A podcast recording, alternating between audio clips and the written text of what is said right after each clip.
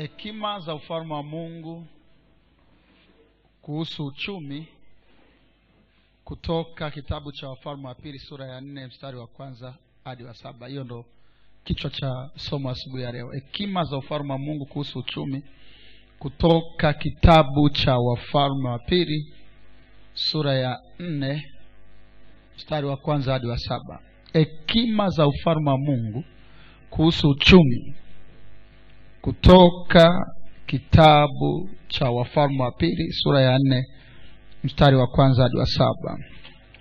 Hekima za ufalme wa mungu kuhusu uchumi kutoka kitabu cha wafalme wa pili sura ya nne mstari wa kwanza hadi wa saba. Basi mwanamke mmoja miongoni mwa wake za wana wa manabii alimlilia elisha akasema mtumishi wako mme wangu amekufa. Nawe unajua ya kuwa mtumishi wako alikuwa mcha bwana. Na aliyemdai amekuja ili ajitwalie wana wangu wawili kuwa watumwa. Elisha akamwambia nikufanyie nini? Niambie una, una kitu gani nyumbani? Akasema mimi mjakazi wako sina kitu nyumbani ila chupa ya mafuta. Akasema nenda ukatake vyombo huko nje kwa jirani zako wote jirani zako wote. Vyombo vitupu wala usitake vichache. Vyombo vitupu wala usitake vichache. Kisha uingie ndani ukajifungie mlango wewe na wanao ukaviminie mafuta vyombo vile vyote navyo vilivyojaa utavitenga. Basi akamwacha akajifungia mlango yeye na wanawe hao wakamletea vile vyombo na yeye akamimina. Ikawa vilipokwisha kujaa vile vyombo akamwambia mwanawe niletee tena chombo. Akamwambia hakuna tena chombo. Mafuta yakakoma. Ndipo akaja akamwambia yule mtu wa mungu yaani elisha. Naye akasema enenda ukayauze mafuta haya uilipe deni yako nayo aliyosalia uyatumie wewe na watoto wako. Hekima za ufalme wa mungu kuhusu fedha na uchumi kutoka kwenye kitabu cha wafalme wa pili nne moja hadi saba. Hekima ya kwanza mahusiano yako na mungu au mahusiano yako mazuri na mungu ayahamui hali yako ya uchumi moja kwa moja kama haujui siri zinazohusu fedha na uchumi. Mahusiano yako mazuri na mungu ayaamui hali yako ya kiuchumi kama aujui siri zinazotawala fedha na uchumi.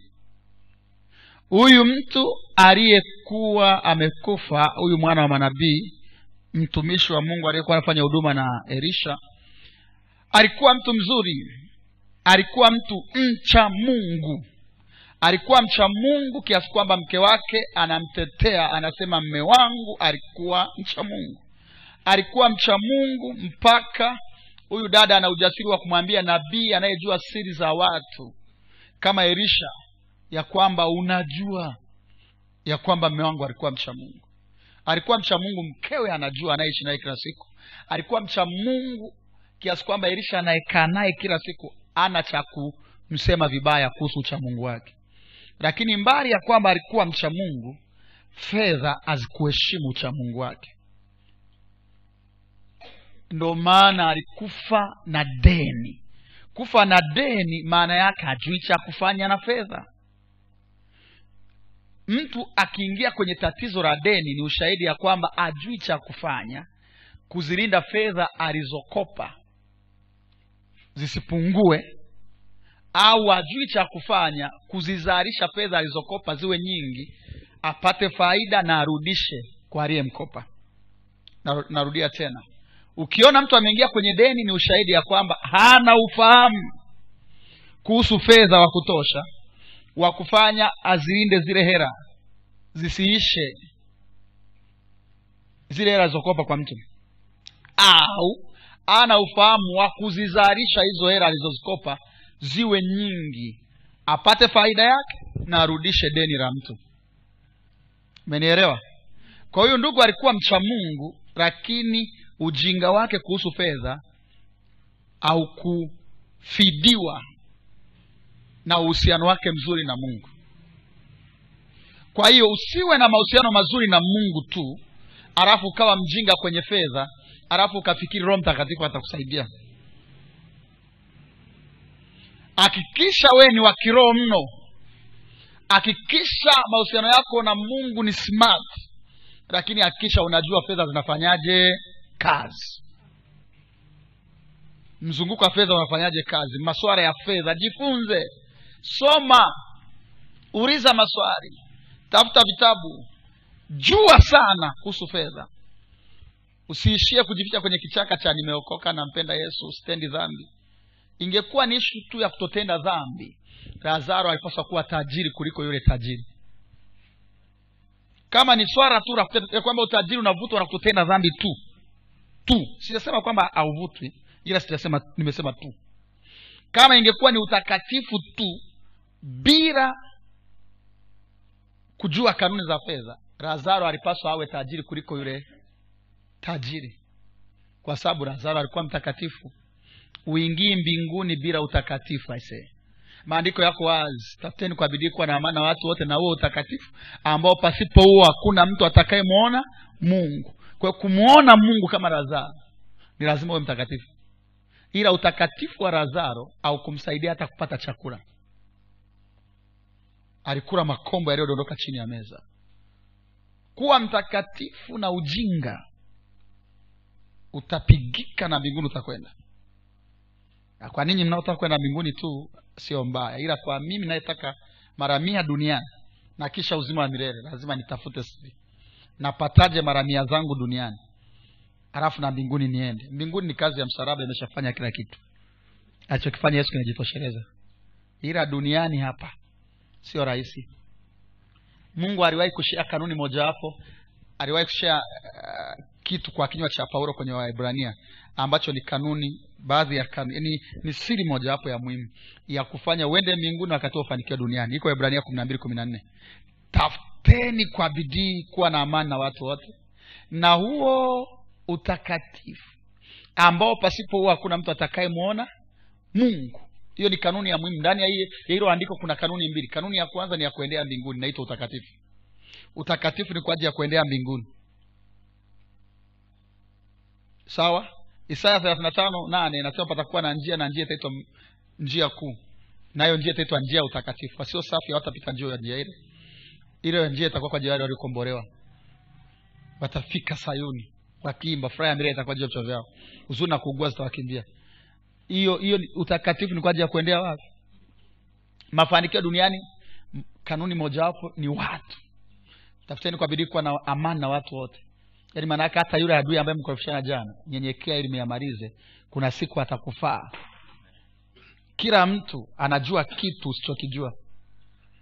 Wewe kuna inawezekana kuna mtu amekwambia niuzie kiwanja na, nataka kuuzia kiwanja unamjua una hera ila kwa sababu hatuna mahusiano mazuri ungekuwa na mahusiano mazuri ungeniambia kuna kiwanja sehemu kuna mtu anakiuza ningeweza kupata hiyo nafasi. Umejua kilipo mimi sijui ila hela ninayo. Naikosa hiyo kwa sababu hatuongei umenielewa sasa? Sasa kuishi na watu kwa amani kuhakikisha una adui ni kanuni mojawapo ya mafanikio. Kwa sababu watu ndo wana vitu. Luka sita thelathini na nane. Wapeni watu vitu nanyi mtapewa. Kipimo cha kujaa na kushindiliwa ndicho watu watakachowapimia ninyi vifuani vifuani mwenu. Watu wana vitu.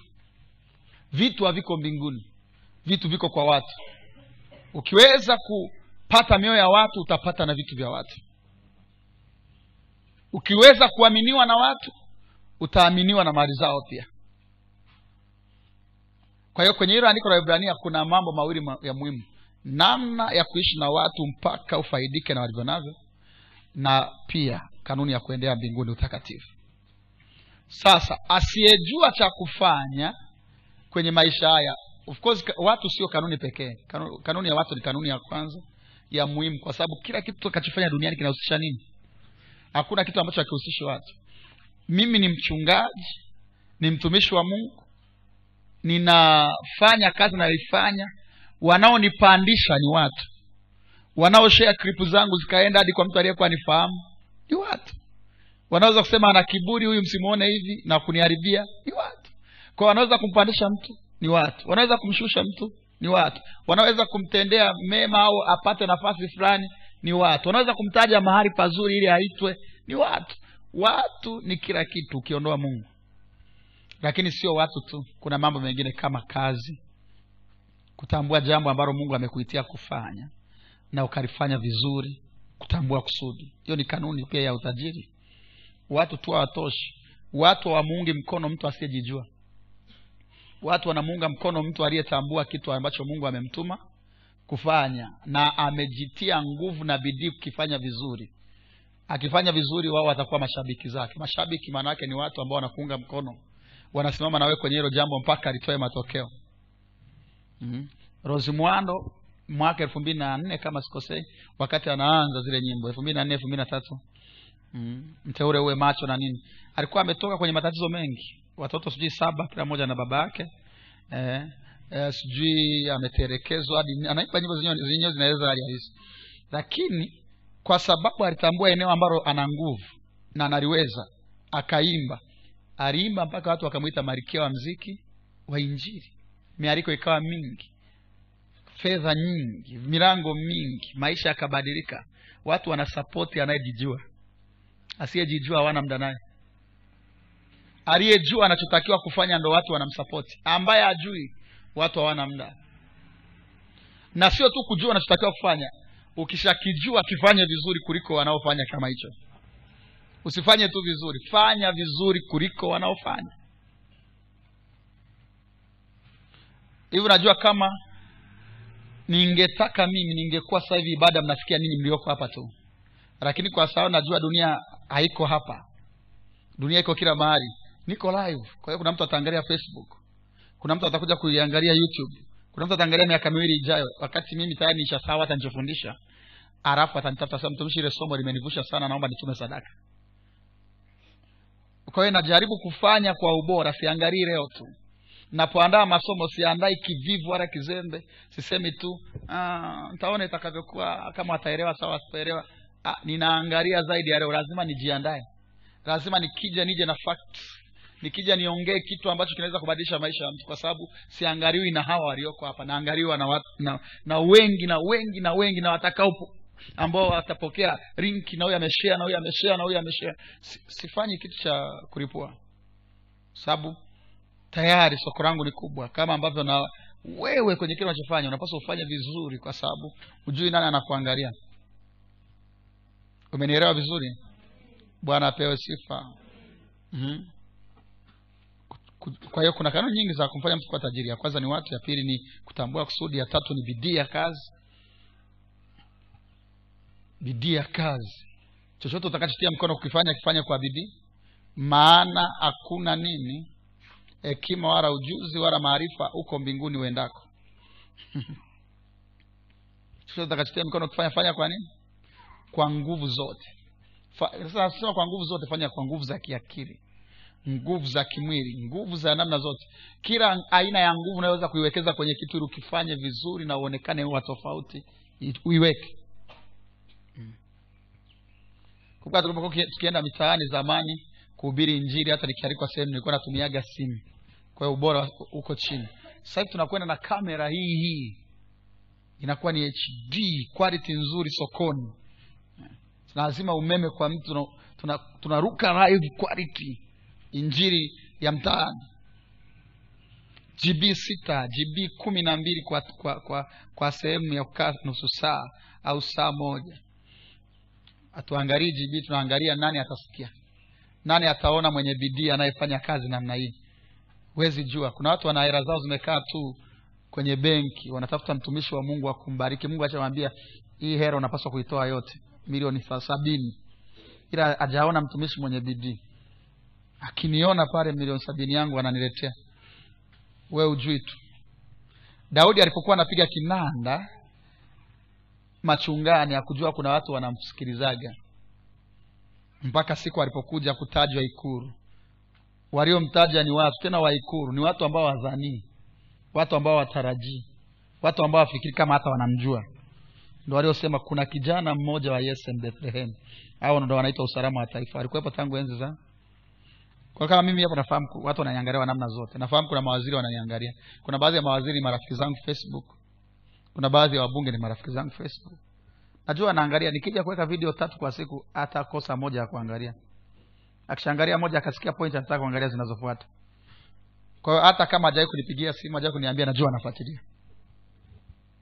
siku moja bishop akaja nyumbani bishop gwajima siku ile ya kwanza akasema ninafuatilia video zako na kuona tu unaunguruma unaunguruma unaunguruma. Leo nimeamua nije nione unaungurumia kutokea wapi. Kwa kuna watu wanakuangalia utarajii. Dunia imekuwa ndogo hii. Siku moja nikaenda kufanya usajili wizara ya mambo ya ndani. Nikakutana na watu kama watatu pale ndani nasema ah, katika bigumila ni wewe. Wananifahamu. Mi sijui hata kama wananifahamu mimi samani za saizi ni mimi. Ah, tunabarikiwa na masomo yako. Unafikiri usajili una tena humo ndani? Kwa hiyo kila kitu sio tu kujua unachotakiwa kufanya ukifanye kwa bidii kwa ubora kwa mwendelezo. Huwezi kujua nani anakuangalia na anamjua nani atakutaja kwa nani. Yusufu mbali ya gerezani alifanya kile anachokijua kwa ubora. Ndio maana mtu mmoja alipochomoka gerezani alipohitajika mtu anayeweza kazi ya kutafsiri ndoto akuangaika alisema leo natubu kuna mtu nimemsahau. Ninakuombea watu wakutaje mahali pa maana. Nakuombea watu waone ubora wa unachokifanya wakifikiria mtu wa kumwita wakuite wewe. Wakifikiria mtu wa kumpa kazi wakuite wewe. Kwa hiyo pointi ya kwanza ilikuwa ni hali yako nzuri ya kiroho haimaanishi ita, ita, itavuta utajiri na mafanikio moja kwa moja. Lazima uzijue sheria na kanuni na masuala yanayohusu nini? Fedha na mali. Amen. Jambo la pili ambalo tunajifunza hapa maskini wote andika maskini wote ni watu ambao hawatengi muda kuangalia wana nini badala yake wanajificha kwenye kichaka cha wasivyokuwa navyo. Maskini wote ni watu ambao hawatengi muda kuangalia wana nini. Badala yake wanajificha kwenye kichaka cha wasivyokuwa navyo.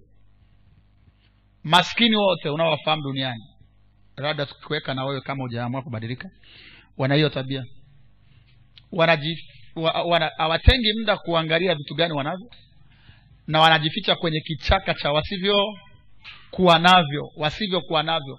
Unajua ningekuwa na digrii ningekuwa nimetoka familia ya matajiri ningekuwa sijapitia changamoto ya kuzalia nyumbani ningekuwa mme wangu hajaniacha yaani matatizo yote yaani kila sababu unayoijua ili tu ubaki ulipo. Ndo kazi ya maskini. Maskini wote wana sababu za kuhakikisha wabadiliki za kuhakikisha wapige hatua za kuhakikisha wawe watu wa maana na sababu zote ni za wasivyokuwa navyo. Sasa huyu mama naye alifikiri hana kitu. Na akafikiri ndo maana labda watoto wake wanakaribia kuuzwa kwa sababu hana cha kufanya ili kuwaokoa. Wakati yeye anaona ana watoto anayemdai aliona wafanyakazi. Anayemdai mme wangu amekuja kuwachukua watoto wangu ili awafanye kuwa watumwa watumwa wafanyakazi. Wanaita watoto. Mwenye jicho la utajiri aoni watoto anaona wafanyakazi. Unaweza ukawa na kitu unakiona kidogo ila mtu mwenye jicho akikiona anasema hii ni hera umenielewa vizuri? Unaweza ukawa unaweza kuongea ukiongea unasherehesha vizuri tutukio tu kanisani mtu akiona anasema huyu mc mzuri mc mzuri. Unasema mc sasa nitawezaje? Spika nitazitoa wapi? E, mwariko wa kwanza utatoka wapi? Ha. unapaswa uanze hata kama kusema nini kufanya sherehe bure. Niiteni tutaongea. Mi nafanya kwanza kazi hera tunaongea baadaye.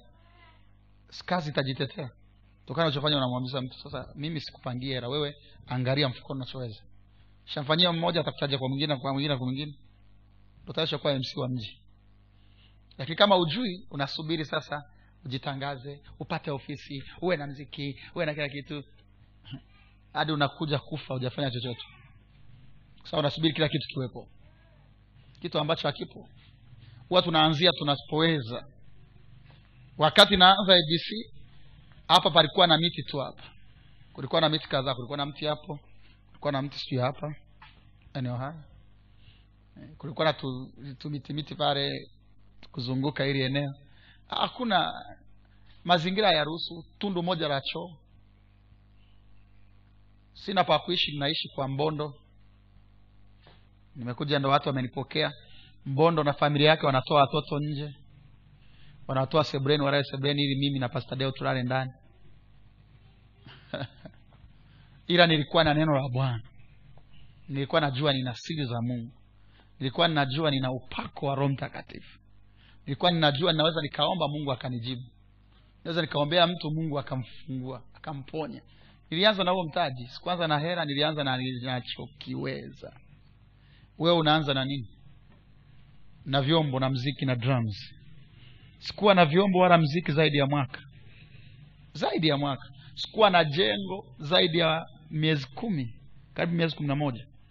Tunafanya hadi chini ya miti. Wewe sasa watu hawezi kuja. Mazingira yenyewe sio mazuri. Watu hawafati mazingira watu wanafata mtu. Watu walimfata yohana mbatizaji hawakufata jangwa. Ukiona unahitaji sana kuimprove mambo ni kwa sababu una kitu. Watu walimfata yesu na mikate yake. Hawakusema yesu una kanisa zuri magari na parking nzuri walifata yesu akisema mkate mmoja unakuwa kumi. Una nini? Twende wapi? Kwako. Sio kwenye mazingira yako kuna nini. Kwako kuna maneno ya uzima.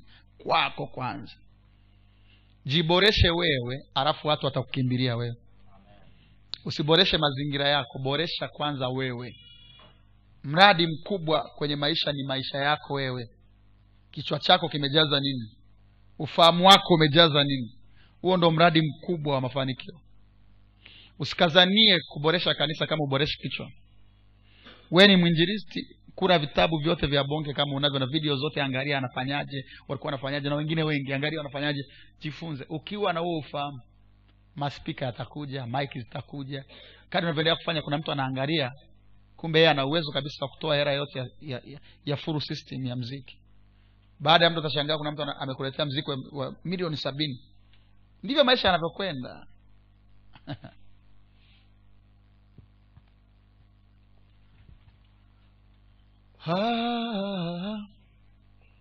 Mtu aliyemtoa mtumishi wa mungu pendo nkone ni mtu tu mshirika kanisani.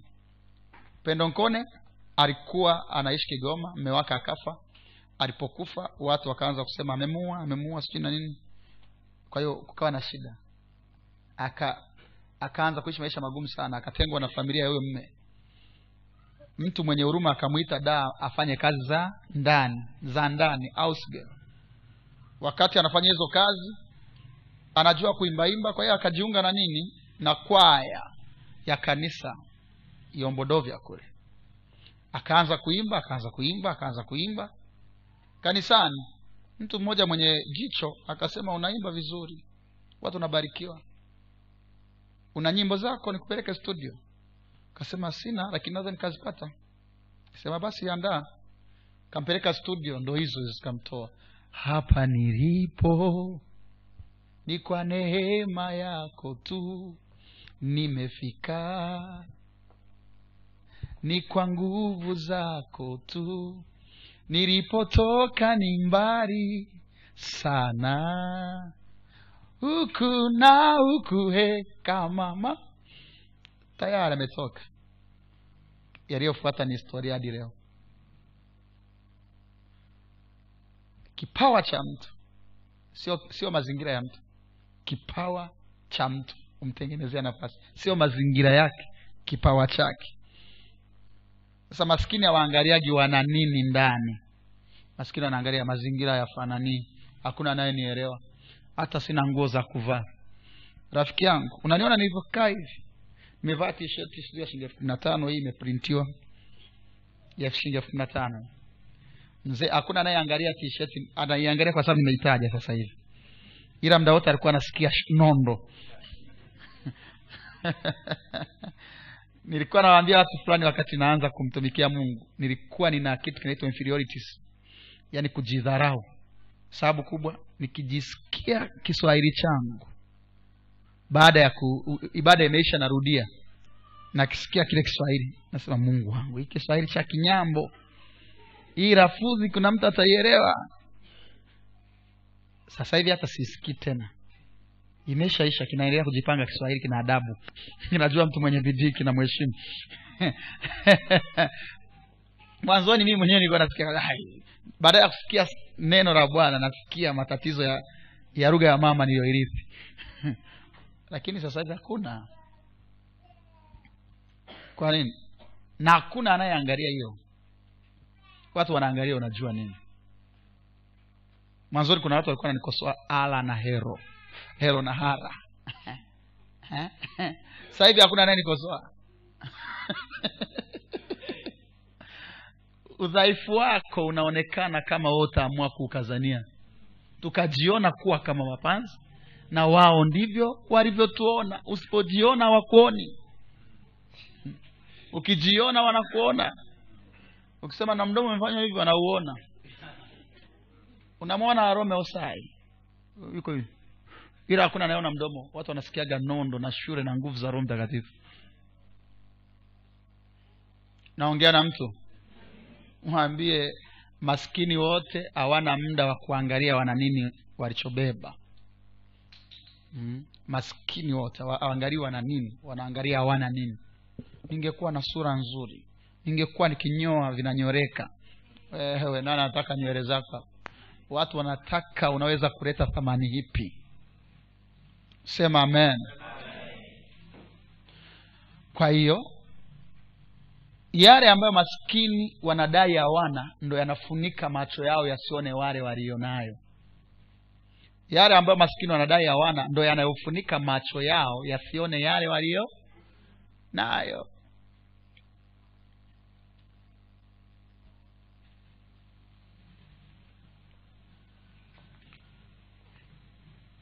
kwa hiyo wakati yule mama ameweka akili kwenye pesa anayedai amekuja kuchukua watoto anayedai maanake anajua dawa ya, ya kudai ni hela tu. Kwa akili yake anajua hera tu. Ndo zinaweza kanitoa kwenye madeni. Ndo zinaweza kanusuru watoto wangu. Kwa hiyo ikafunika macho yake kuona kwamba wale watoto ni mtaji. Kafunika macho yake kuona kwamba majirani nao wapo. Na wanaweza kunisaidia. Kafunika macho yake kuona kwamba kuna chupa ndogo ya mafuta ndani kitu pekee ambacho mungu alimhurumia macho ya kufungwa jumla akakumbuka lau kuna mtumishi wa mungu. Alipokwenda kwa mtumishi wa mungu wala akwenda eti ampe suruhu alifikiri labda atamkopesha hela. Mm. au ataongea na mdai. Ila kusema kwamba alikuwa anajua kwamba elisha atatumia kila alichonacho yeye. Lakini angalia elisha anayejua kwamba mafanikio ya mtu yamefungwa kwenye alichonacho. Wala akuangaika akusema baba atakupa majibu akusema mungu atakuvusha. Mm-mm. alisema una nini nyumbani mwako? Hiyo ni kanuni ya mungu. Mungu alipotaka kumtuma msa akumwambia una kigugumizi hautaeleweka. Akuangalia kigugumizi chake. Alimuuliza una nini mkononi? Mungu anakuuliza ulicho nacho. Na wewe asubuhi ya leo una nini? Una nini kwenye maisha yako una kipawa kipi ambacho hujakifanyia kazi? Una uwezo upi ambao hujaufanyia kazi?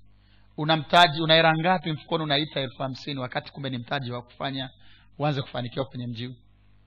Una hera kwenye akaunti unasema ni ndogo nasubiri zifike kama laki tano. Una laki mbili unasema unasubiri zifike laki tano. Nawe kwambia laki tano ndo zitakazosababisha uuze. Hmm. shida sio kiasi cha mtaji shida ni unaona maandiko yanasema wana macho lakini hawaoni. Wana masikio lakini hawasikii. Hmm. watu masikio yapo tu kwa ajili ya kutengeneza umbo yani aonekane kwamba naye ni mtu. Sababu jaribu kufikiri mtu bila masikio anakuwa anaonekanaje. Sasa kuna wengine yapo tu kwa ajili ya kutengeneza umbo la mtu. Hayasikii. Kuna watu wana macho tu. Kwa kama mapambo yani kama kama macho ya panzi. Skeleton eyes. Ila hayaoni na kuombea masikio yako yasikie. Na kuombea macho yako yaone. Katika jina la yesu aliye hai. Kwa hiyo maskini wanapoteza muda mwingi kulalamika kwa ajili ya yale ambayo hawana. Badala ya kumwomba mungu ayafungue macho yao waone yale walionayo tayari ambao wakiyafanyia kazi yatabadilisha maisha. Gideon waamzi sita kumi na moja hadi kumi na nne. Waamzi sita kumi na moja hadi kumi na nne gideoni alidai alieleza mapungufu tu. Mimi ni mtoto wa mwisho kwenye familia hata vikao vya familia wasichangii point. Ya pili familia yetu ndo familia maskini kuliko zote. Ya tatu kuna wamidian wanatutawala. Tunaanzia wapi kutoboa? Hizo zote sababu ni nzito.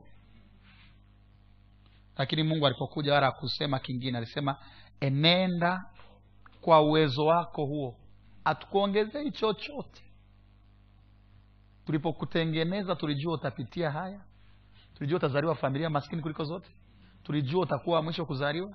Tulijua midiani watakuja kipindi ambacho wewe ndo muda wako wa kuinuka. Kwa hiyo hakuna surprise kwetu. Uwezo tuliokuwekea tulipokumba unajitosheleza kupangua vikwazo vyote maana yake uwezo ulionao wewe unayenisikiliza hapa ni mkubwa kuweza kupangua hali yoyote unayopitia. Hauhitaji maombi mengine. Niombee niombee nani akuombee inuka uangaze. Kwa kuwa nuru yako imekuja. Haya maarifa hii siri unayosikia ndo nguvu ya, ya kwenda. Nenda. Nenda kafanikiwe. Nenda kaongezeke.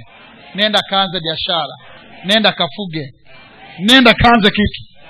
Katika jina la yesu aliye hai huwa waongezewi nguvu watu wanaambiwa walichonacho halafu wanaanza. Mmenielewa? Hakuna aliyejua kwamba kupiga kinanda kwa daudi kulikuwa ni mtaji wa kumpeleka ikulu. Hata hiyo ungemuuliza una mpango wa kuja kujiunga na bendi fulani? Muda uruhusu na mazingira alivyokaa nani ataniamini hata na bendi yake? Lakini aliendelea kupiga vizuri. Walivyomsifia kwenye wafalme wa samueli wa kwanza kumi na sita mstari wa kumi na nne hadi mwisho. Wale waliokuwa wanamsifia walisema ni stadi wa kupiga kinanda. Stadi. Anapigiaga porini. Anapigaje kwa ustadi wakati hakuna anayemsikiliza? Ungekuwa ni wewe hauna mashabiki sunaripua juzi nilikutaja mtumishi wa mungu frank na leo nakutaja tena. Ninaweza nisicomment sana lakini kati ya watu ambao nawapenda kwa dhati ni wewe.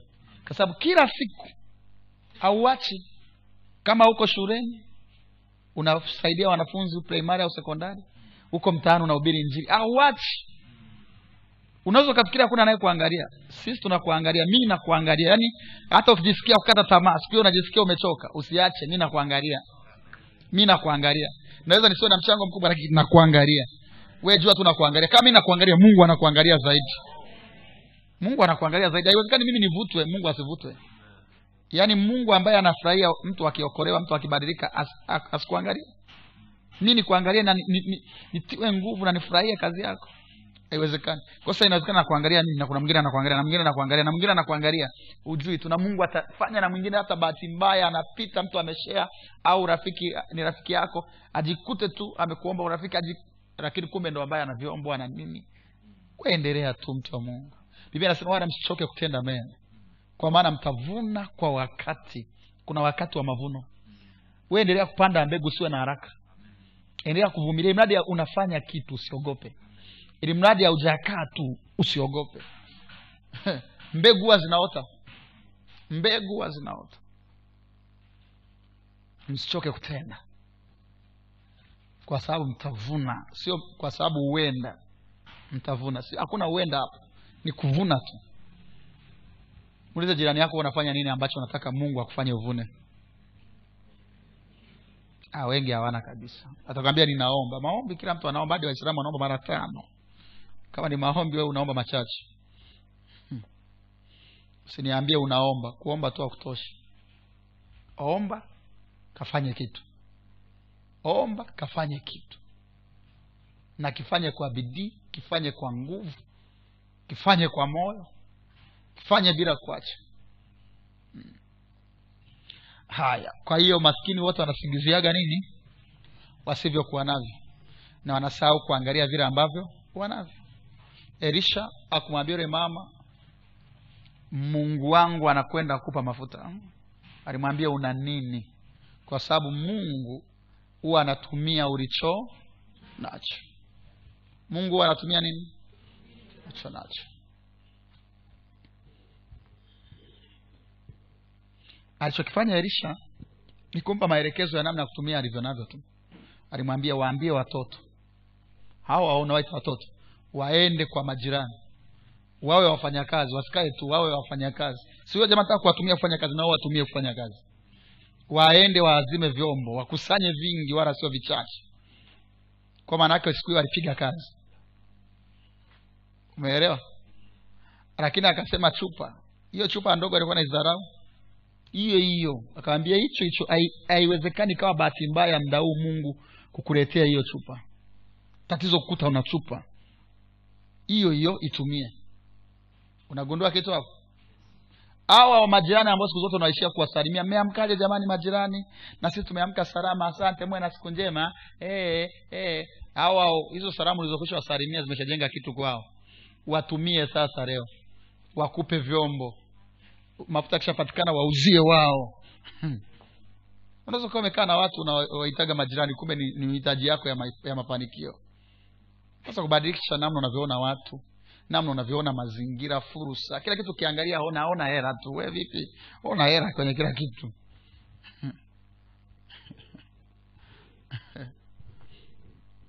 Watu ambao wanafanikiwa wanaona vitu tofauti na ambao hawafanikiwi mganga wa kienyeji akiona mti anaona dawa. Mama nyumbani anaona kuni. Fundi furniture anaona viti kabati na kadhalika. Watu wa tanesco wanaona nguzo. Wewe unaona nini? Mti.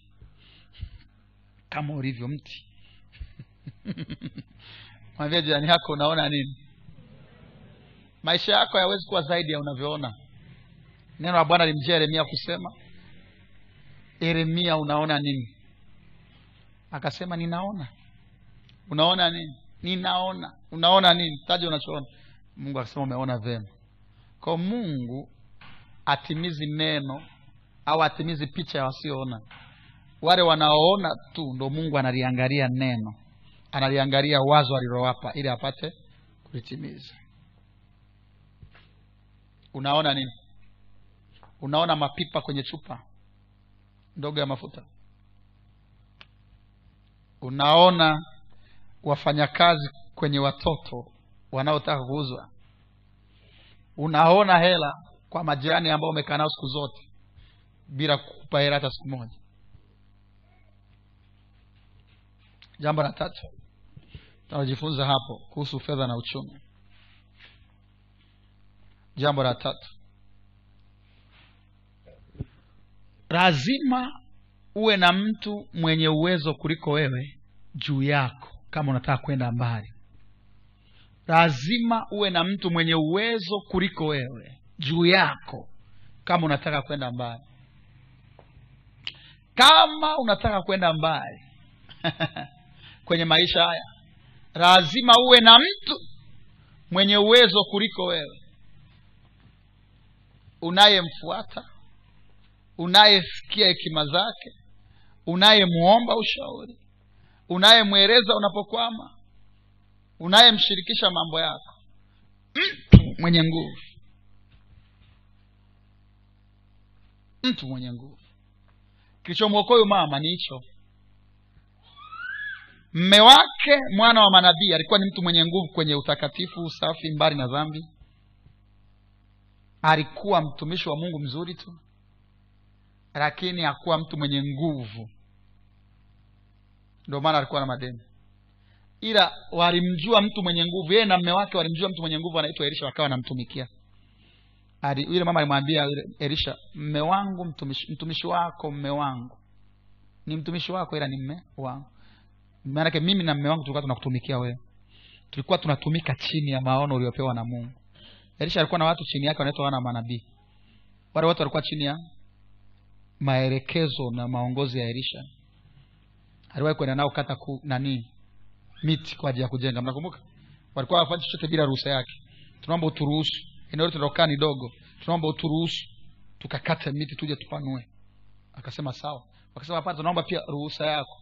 Utusindikize twende wote. Mnakumbuka? Kwa hiyo mmoja kati ya hao wana wa manabii alikuwa ni huyo mme wa huyo dada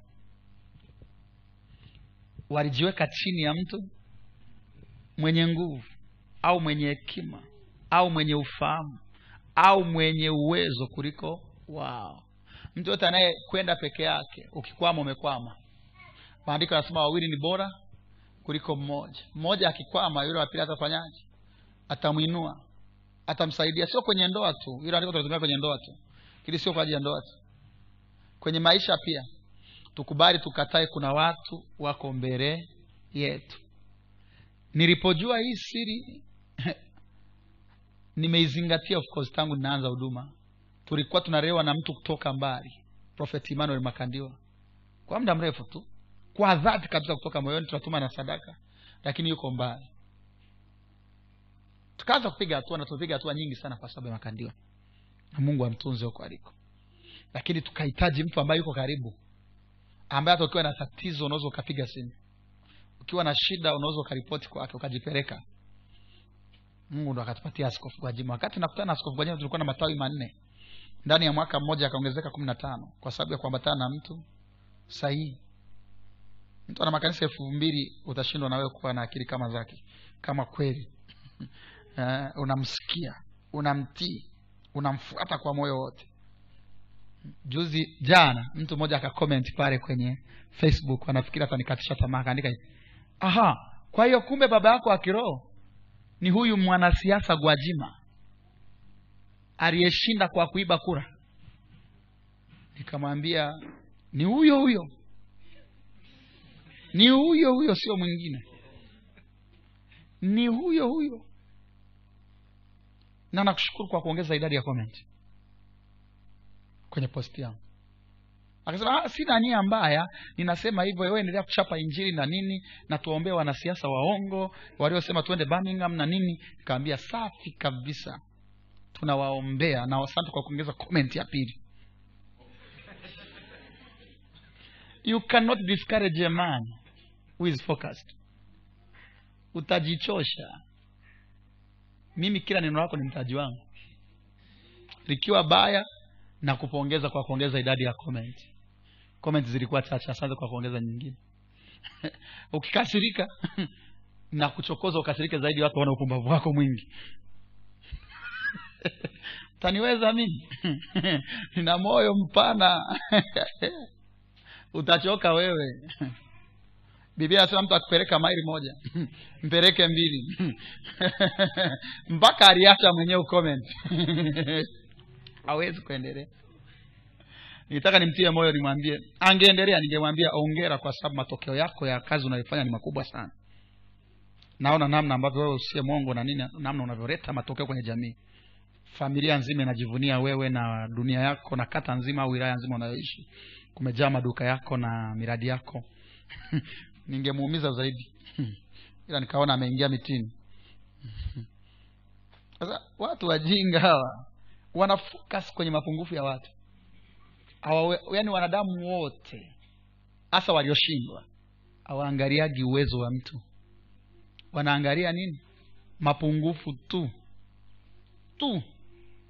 Yaani mema yote hata kama mema ni ishirini pungufu ni moja. Hilo hilo.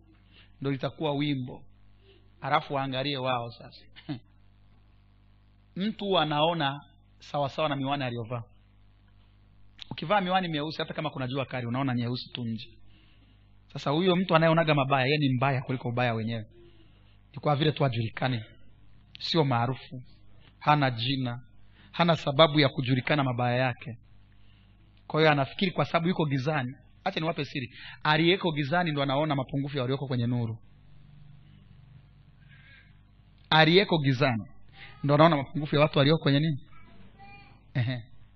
Kwa ukiona mtu ni mkosoaji ana makosa kuliko anachokosoa. Ana mapungufu kuliko anayoyaona. Ndio maana yeye amejificha mahali ambako anachungulia. Yuko gizani ndio maana wewe muoni ya kwake. Au hana anachofanya ndio maana hatuoni mapungufu yake. Kwa kupoteza muda kujibizana na watu ambao hana anachofanya sasa kwenye maisha wala usijali. Hizo kelele zipo vurugu zipo usiwaze. Hayo hayakusaidii. Kuna watu m, kipawa pekee walichonacho duniani ni kukosoa. Hicho ndo kitu pekee wanachokiweza. Hata mbwa akiukanyaga huo ukuta lazima uanguke. Sasa ajengi alafu anasema nehemia huo ukuta uliojenga hata mbwa akiukanyaga unaanguka pesa wakwako uko wapi? Mimi sina lakini nilivyoona. Wewe wakwako mimi sina lakini nilivyoona. Ah, ah, wakwako mzee. Jenga wakwako mzuri ambao hata farasi akiukanyaga uanguki ana ukuta anajaribu katisha tamaa wanaojenga. Jenga alipoona jamaa akati tamaa wakaanza vita sasa ya ukweli wakaachana na maneno. Ukiona mtu anakushambulia kwa maneno mashambulizi ya maneno ni, ni, ni kiwango cha chini ch- kabisa cha vita. Kabla hata hajapigana hata kwenye ngumi huwa anaanzaga maneno. Hey, mandonga huwezi ukaniambia kitu. Nitakupiga leo. Si na nini. Sasa, nimebuni ngumi hiyo. Inazunguka inapiga kona. Hiyo ni mikwala yaani maneno ni revo ya chini ya yaani mtu asija akaukatisha tamaa kwa maneno si komenti hawa wote wanaoandikaga hivi wote ni mafara wote mafara. Hawana kitu. Mtu ambaye anapoteza muda anajibizana na mtu. Mtandaoni comment inakuta eh, eh, wote wapumbavu hawanaga kazi. Ukitaka kujua hana kazi aipiti dakika moja umemjibu ameshajibu. Ili kuonyesha kwamba hana focus. Hana kitu anafanya.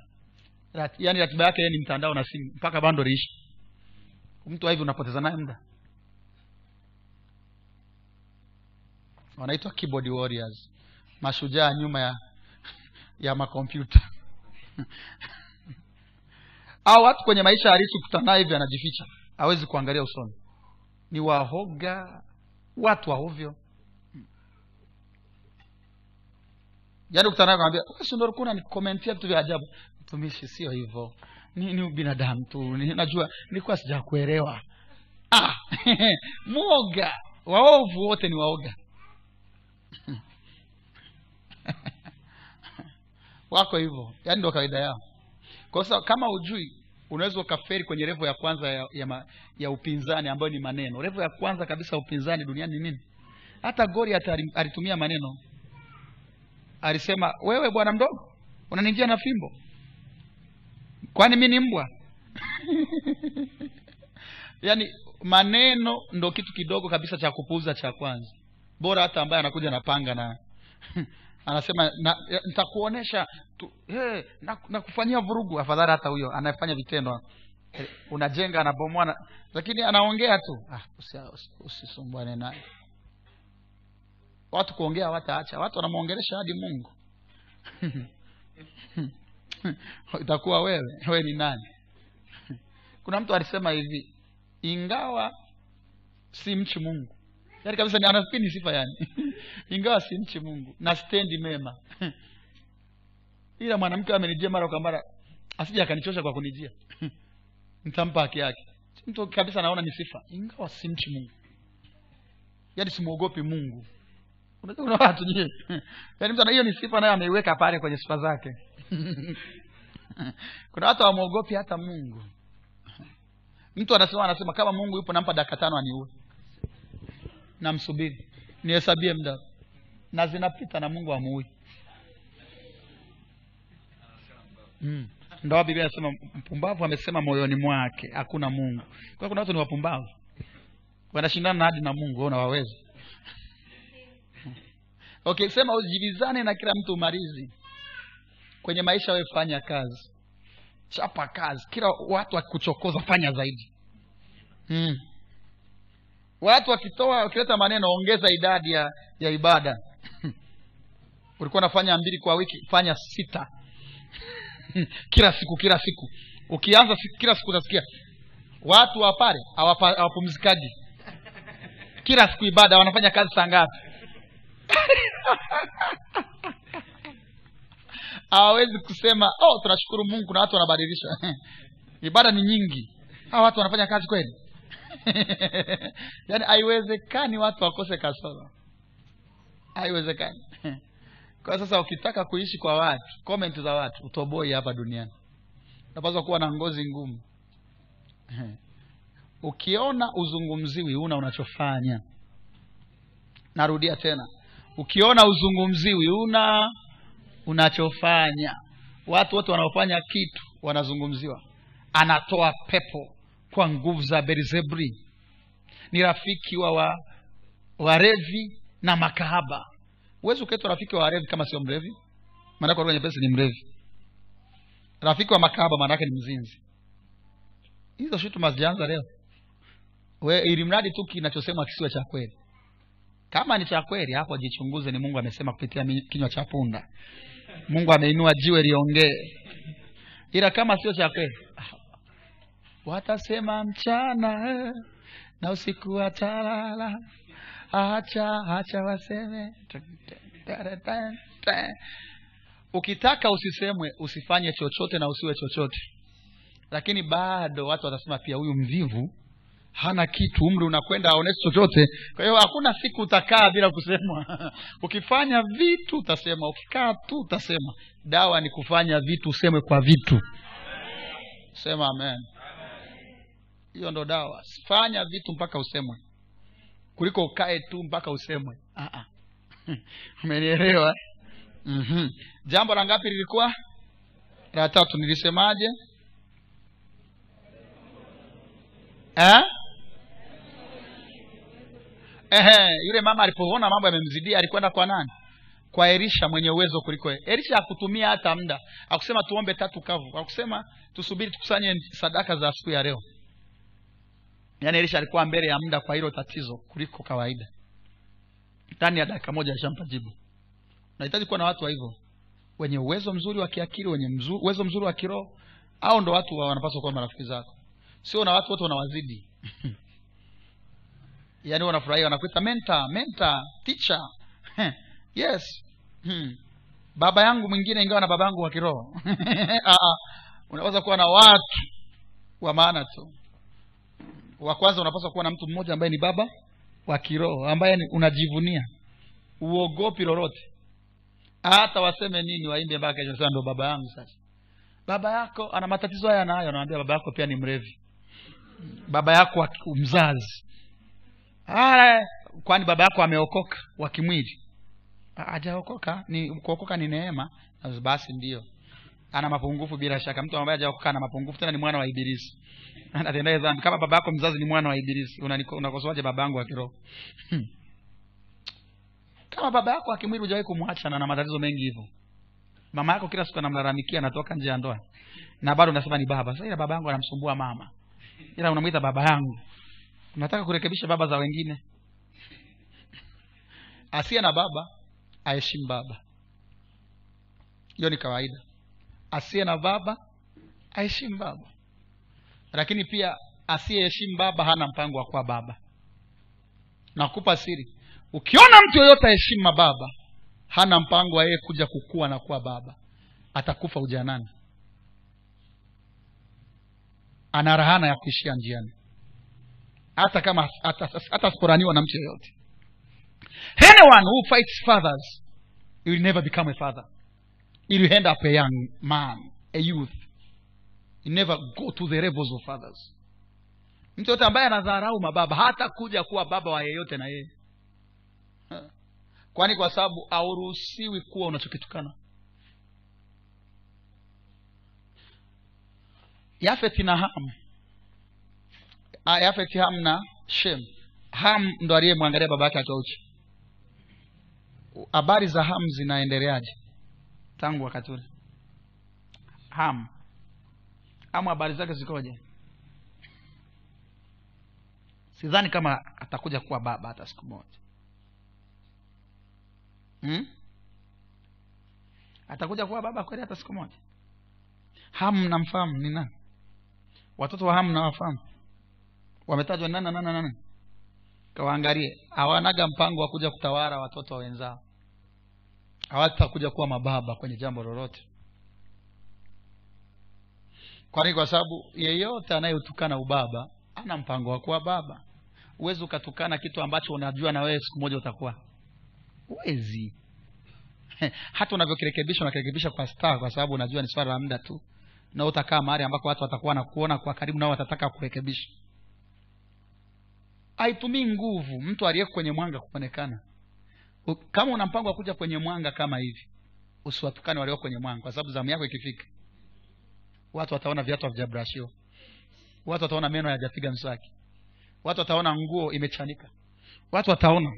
Na wakianza kusema utaumia zaidi kuliko ulivyokuwa unasema ukiwa kule don't raise your voice against fathers. Hiyo ni kanuni rahisi tu ya muhimu. Anyway. Kwao nikasema uh, yule mama kichomsaidia kimojawapo alikuwa na mtu mwenye nguvu juu yake lakini kingine cha nne tatizo lolote likitokea majibu yake tayari yapo kwenye mazingira yako. Au ndani yako. Hilo ni jambo la nne. Tatizo lolote la kiuchumi likitokea. Baba joy tatizo lolote la kiuchumi likitokea. Majibu yake tayari yapo ndani yako au kwenye mazingira yako. Tatizo lolote la kiuchumi likitokea lolote unaolijua kwa jina lake. Majibu yake tayari yapo kwenye mazingira yako au ndani yako. Tatizo lolote likitokea la kiuchumi majibu yake tayari unayo ndani yako au kwenye mazingira yako. Ina maana gani? Chupa ndogo ya mafuta iliyozalisha miujiza mikubwa ilikuwa mbinguni ilikuwa wapi? Tayari ndani kwa yule mama. Ni sawa? Vyombo vilivyotumika kujaziwa kujaziwa mafuta vilikuwa mbinguni. Vilikuwa kwenye mazingira yake. Watoto waliokwenda kuchukua vyombo kwa majirani walikuwa mbinguni. Walikuwa kwenye mazingira. Watoto waliokuwa wanaleta chombo kimoja kimoja na kiminia mafuta kijaa wanatoa walikuwa hadhi wanunuzi wa mafuta walionunua mafuta baada ya kuwa amepatikana ni watu gani? Kwa hiyo kila tatizo ulilonalo majibu yapo kwenye mazingira tayari. Ni wewe tu unachokihitaji ni bwana yafungue macho. Nione kila ambacho nilikuwa sioni.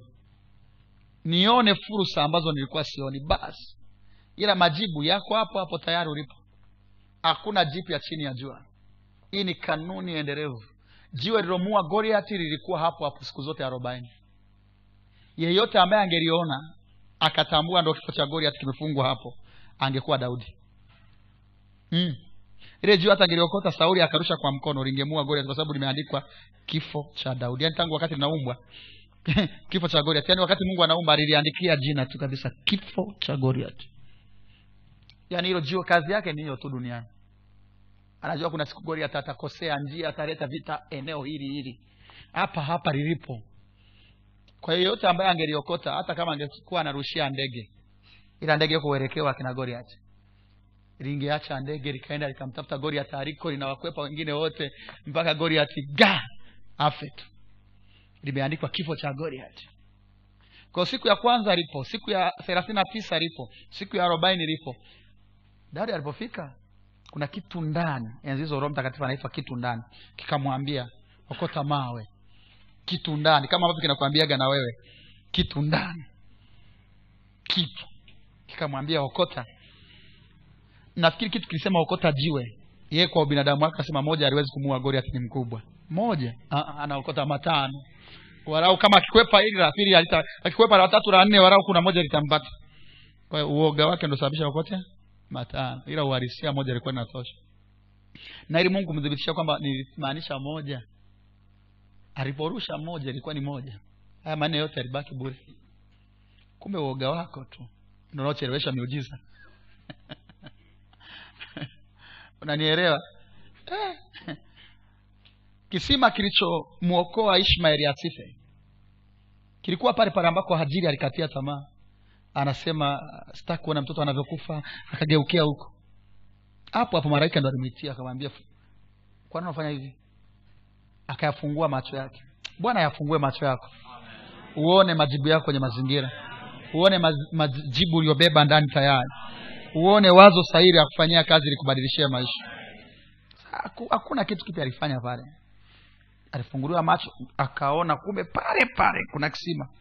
Kwa nini akukatia tamaa kilomita moja kabla ya kufika kwenye kisima? Kwa nini akukatia tamaa kilomita moja mbele? Akwambiwa rudi nyuma utakuta kisima. Hapo hapo. Kila mara utakapokutana na tatizo wala usiliwaze tatizo. Mpe mungu utukufu. Ndio maana maandiko je mtu akuwa anapatwa na mabaya? Na aimbe. Aimbe. Aimbe. Ampe mungu utukufu kwa sababu mungu akoseagi pa kumleta mtu. Mungu akosei pa kuleta. Hapo hapo kuna jibu. Hapo hapo kuna masuruhisho mungu akoseagi hesabu. Hapo hapo.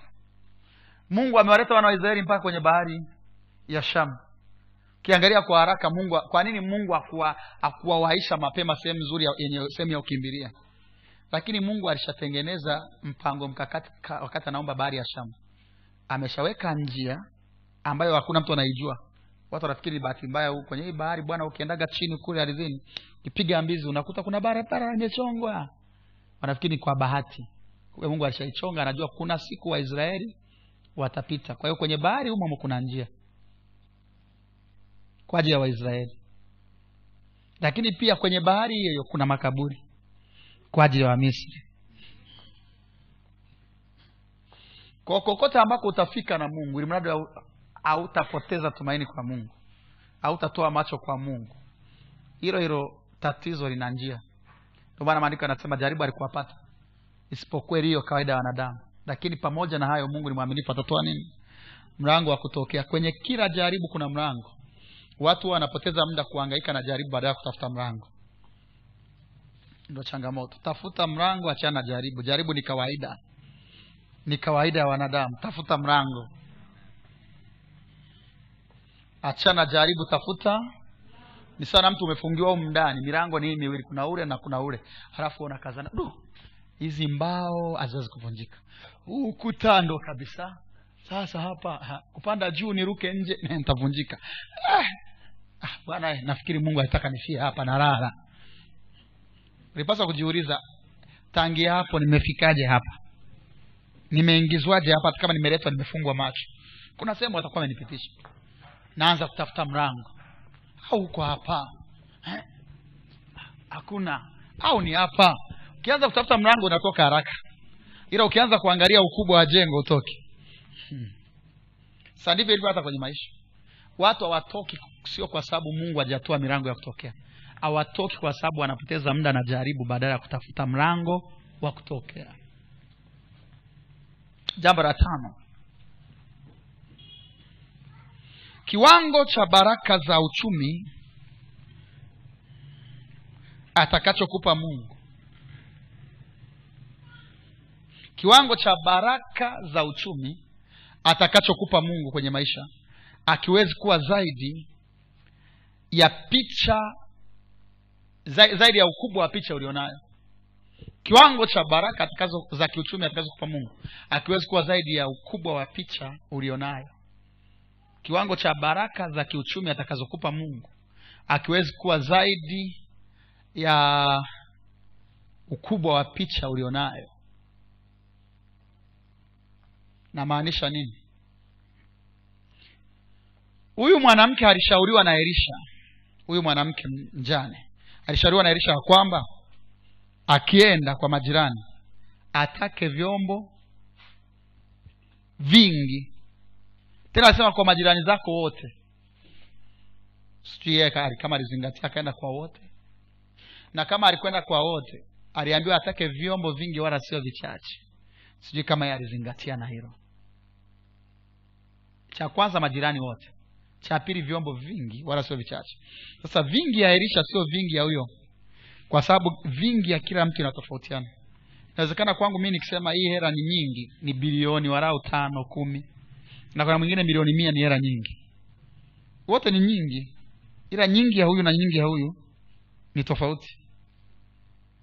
Kwa hiyo uh, aliposema utake vyombo vingi unaweza yule mama vyombo vingi ni mapipa kumi. Wakati vyombo vingi vya elisha ni mapipa elfu kumi. Kwa hiyo picha ya mtu na mtu inafanyaje? Mungu ni mwaminifu awezi kukufanyia zaidi ya picha ulionayo.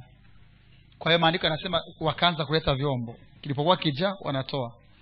Kilipofika cha mwisho mafuta yakakata mafuta yana nidhamu hayaruhusiwi kuvuka picha ulionayo. Yaani utendaji wa mungu kwa lugha nyepesi una nidhamu hauruhusiwi kupa ambacho ukiona. mmeielewa hiyo?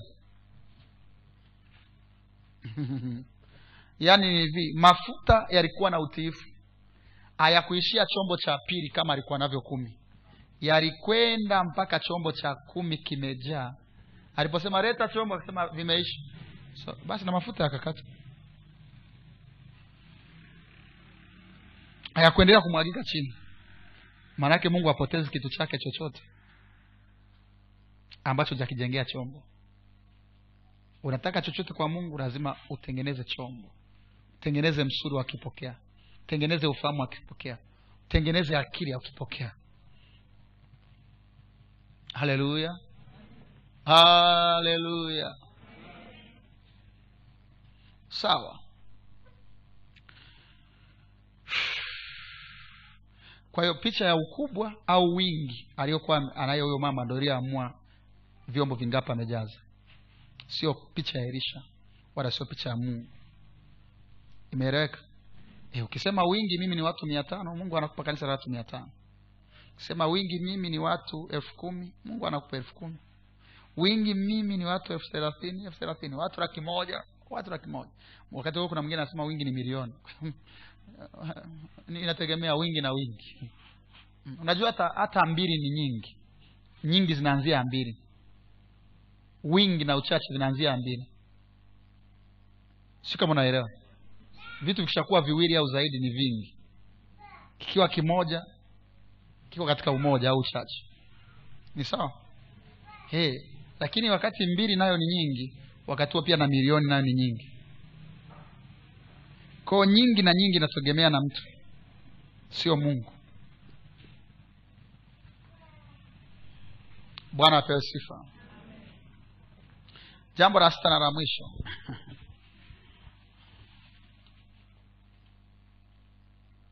Kiwango chako cha kupokea kwa mungu kinategemea kiwango chako cha imani. Kiwango chako cha kupokea kutoka kwa mungu kinategemea kiwango chako cha imani. Kiwango chako cha kupokea kutoka kwa mungu kinategemea kiwango chako cha imani. Kiwango chako cha kupokea kutoka kwa mungu kinategemea kiwango chako cha imani kiwango chako cha kupokea kutoka kwa mungu. Kinategemea kiwango chako cha imani. Na kufafanulia huyu dada au huyu mama huyu mama mjane idadi ya vyombo alivyopokea vilivyojaa mafuta ndio vyombo pekee ambavyo kwa uwezo wake wa kuamini aliamini vitajaa kwa kare kachupa.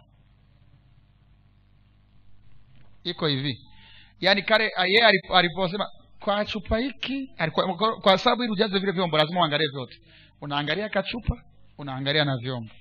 Unaangalia kachupa unaangalia na vyombo. Mm. meleta ishirini punguza vibaki kumi. E, kumi. Mungu anaweza akafanya. Kumi. Mungu anaweza akafanya kumi. Haya kumi. Sawa sawa na imani yake. Mnakumbuka kuna watu yesu alikuwa nawaponya hapo anawambia na iwe sawa sawa na wanakuwa kwa sababu imani yao inakubali hilo.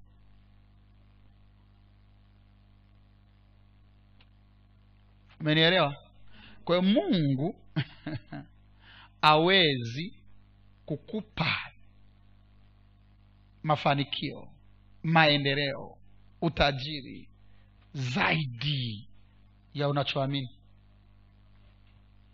Kwa ukiona una herufu herufu ni kwa sababu imani yako imeishia kwenye herufu ukiona una rakiraki imani yako imeishia kwenye rakiraki. Ukiona una milioni milioni imani yako imeishia hapo. Na kuna mtu anaamini mabilioni na yanapatikana. Wakati unamjengea mungu kanisa la wanavyuo pale ubungo msere mi nilikuwa na shilingi laki nane tu. Ndo niliyoanza nao. Nilikuwa na, na wiki moja nyuma nilikuwa nimepata laki saba na nusu nikawapa watu kwa ajili ya kodi nikawatanguliza kwa ajili ya kodi. Wakaturuhusu tuanze kujenga. Nikapata laki nane. Hiyo hiyo ndo ambayo nitangazia watu. Nakwenda kujenga kanisa msewe na shilingi laki nane nimeanza nayo. Nikafanya kazi ya siku ya kwanza tukakata miti fulani ilikuwepo miti ya urembo urembo iko hapo mirefu ile ya kuotesha ile ya kawaida. Tukaikata tuka tukatandaza kenchi nini alafu nikapiga picha tunaendelea sasa na kazi ya ujenzi hapa msewe e, na nini. Karibu shiriki baraka hizi. E, kuna mahitaji mengi. Budget rafu ni milioni kumi lakini mimi nimeanza kwa imana laki nane. Mtu mmoja aka- akanitafuta akasema tumia akaunti na kutumia milioni tano. Kesho tukaanza kesho yake tukaanza na milioni tano zake tukaendelea. Kesho nikapiga kazi kwa sababu milioni tano zinaongeza kitu cha kueleweka. Mm. tukasogea pakubwa. Nika, nikaonyesha maendeleo. Mwingine akasema anatuma nne. Zikaja nne. Tukapiga tukaenda pakasogea pakubwa zikabakia finishing finishing. Mmoja akantumia milioni mwingine akatuma laki tano tatu mbili zinakuja laki moja moja ngapi ngapi. Jumla ndani ya wiki moja na siku nne siku kumi na moja nishakamilisha jengo kwa milioni kumi na sita na laki tano. Nimeanza na Ehe. mungu awezi kupa chochote zaidi ya imani ulionayo. Haya haya. Imeeleweka vizuri? Mm. Mwezi ujao lazima ni, nipate kamera nyingine mpya ya milioni saba. Mpya ya kuruka live. Hii tumeioverdose. Lazima ipatikane. Tukija riti lazima tuwe na kamera mbili. Moja inachukua watu moja inachukua madhabauni tunachezesha picha. Hatua kwa hatua. Ah. ukisema milioni saba na nusu una- unatetemeka mwenzangu sijari sasa kila mmoja na atende sawasawa na imani yake. Sasa imani yako sasa uzuri una imani yako. Kila mmoja amepewa kiasi cha imani. Warumi kumi na mbili tatu sio yako. Na imani inaweza ikakua au imani inaweza ika ikatindika ikapungua wakatindikiwa na imani. Hii wapi imani yenu? Kumbe kunaweza ukapoteza hadi kabisa imani pia mpaka inatafuta haionekani hii wapi imani yenu imepotea umeshaipoteza. Imani inaweza ikakua imani inaweza ikapungua ikatindika. Imani inaweza ikapotea. Hii wapi imani yenu ila kila mmoja anapewa imani. Imani inakuzwa na nini? Shuhuda za wenzako kama hizi ambazo nimetoa hapa sasa hivi kwa neema ya mungu tuna wanafunzi ambao hawakosi ibada pale msewe ndani ya miezi mitatu zaidi ya themanini na tano ambao hawakosi. Wamejisajili kuwa washirika wa abc achana na wale kwa hiyo akija na wale waalikwa na nini tunakwendaga mia na. Lakini hatukuanza hivyo. Wakati tunaanza tulianza na imani. Tulianza tu na jengo warau lisimame Eh, kutoka katika hao tumekubaliana wengi wasiende likizo wabaki warau kuanzia hamsini kwenda juu. Tunaingia nao mtaani kushuhudia hizo wiki tatu za likizo. Kija kurudi warau tuna watu wengine mia wasiokuwa wanavyuo wamejaa kanisani. Mtumishi inawezekanaje? Hakuna lisiowezekana kwa mungu. Wala hakuna lisiowezekana kwa mtu anayeamini. Mambo yote yanawezekana kwake weka mkono wako juu nimshukuru mungu. Baba asante kwa familia yako kwa watu wako. Tukufu na heshima ni vyako. Asante kwa kutujenga asante kwa kutusogeza asante kwa kutupa hatua. Tunakubariki bwana wetu. Tunakubariki unayerusha unayeruhusu maarifa kama haya katika siku za mwisho. Unayelitia nguvu kanisa unayeamsha watakatifu. Unayegeuza hali ya kanisa lako katika siku za mwisho ili kujipatia kanisa safi bikira safi asiyekuwa na waa si amekamilika kwenye utakatifu lakini hoi kiuchumi. Si amekamilika kwenye utakatifu na uchumi hoi kwenye afya. Bikira safi asiyekuwa na waa tunazidi kuimarishwa tunazidi kucho, kuchongwa na kusogea. Baba asante kwa siku ya tano asubuhi. Jioni tunahitimisha. Tunakualika tena bwana uwe na sisi jioni kwa ukubwa zaidi uhitimishe na sisi katika nguvu nyingi za roho. Jioni ya leo batiza watu kwa roho mtakatifu. Jioni ya leo batiza watu kwa nguvu za kupata utajiri. Jioni ya leo futa matatizo ya watu wako. Komesha madeni komesha roho za kupanda na kushusha. Leta kizazi kipya cha watu wenye fedha wanaotembea katika ukamilifu na usafi na wanaomjua mungu sana katika mji huu. Pokea sifa kwa ajili ibada ya jioni tunapokwenda kuhitimisha sante bwana kwa sababu utafanya mambo makubwa na ya ajabu. Nenda pamoja na watu wako makazini kawafanikishe kawatendee mema kawape kustawi. Katika jina la yesu na kila mmoja aseme amen. Amen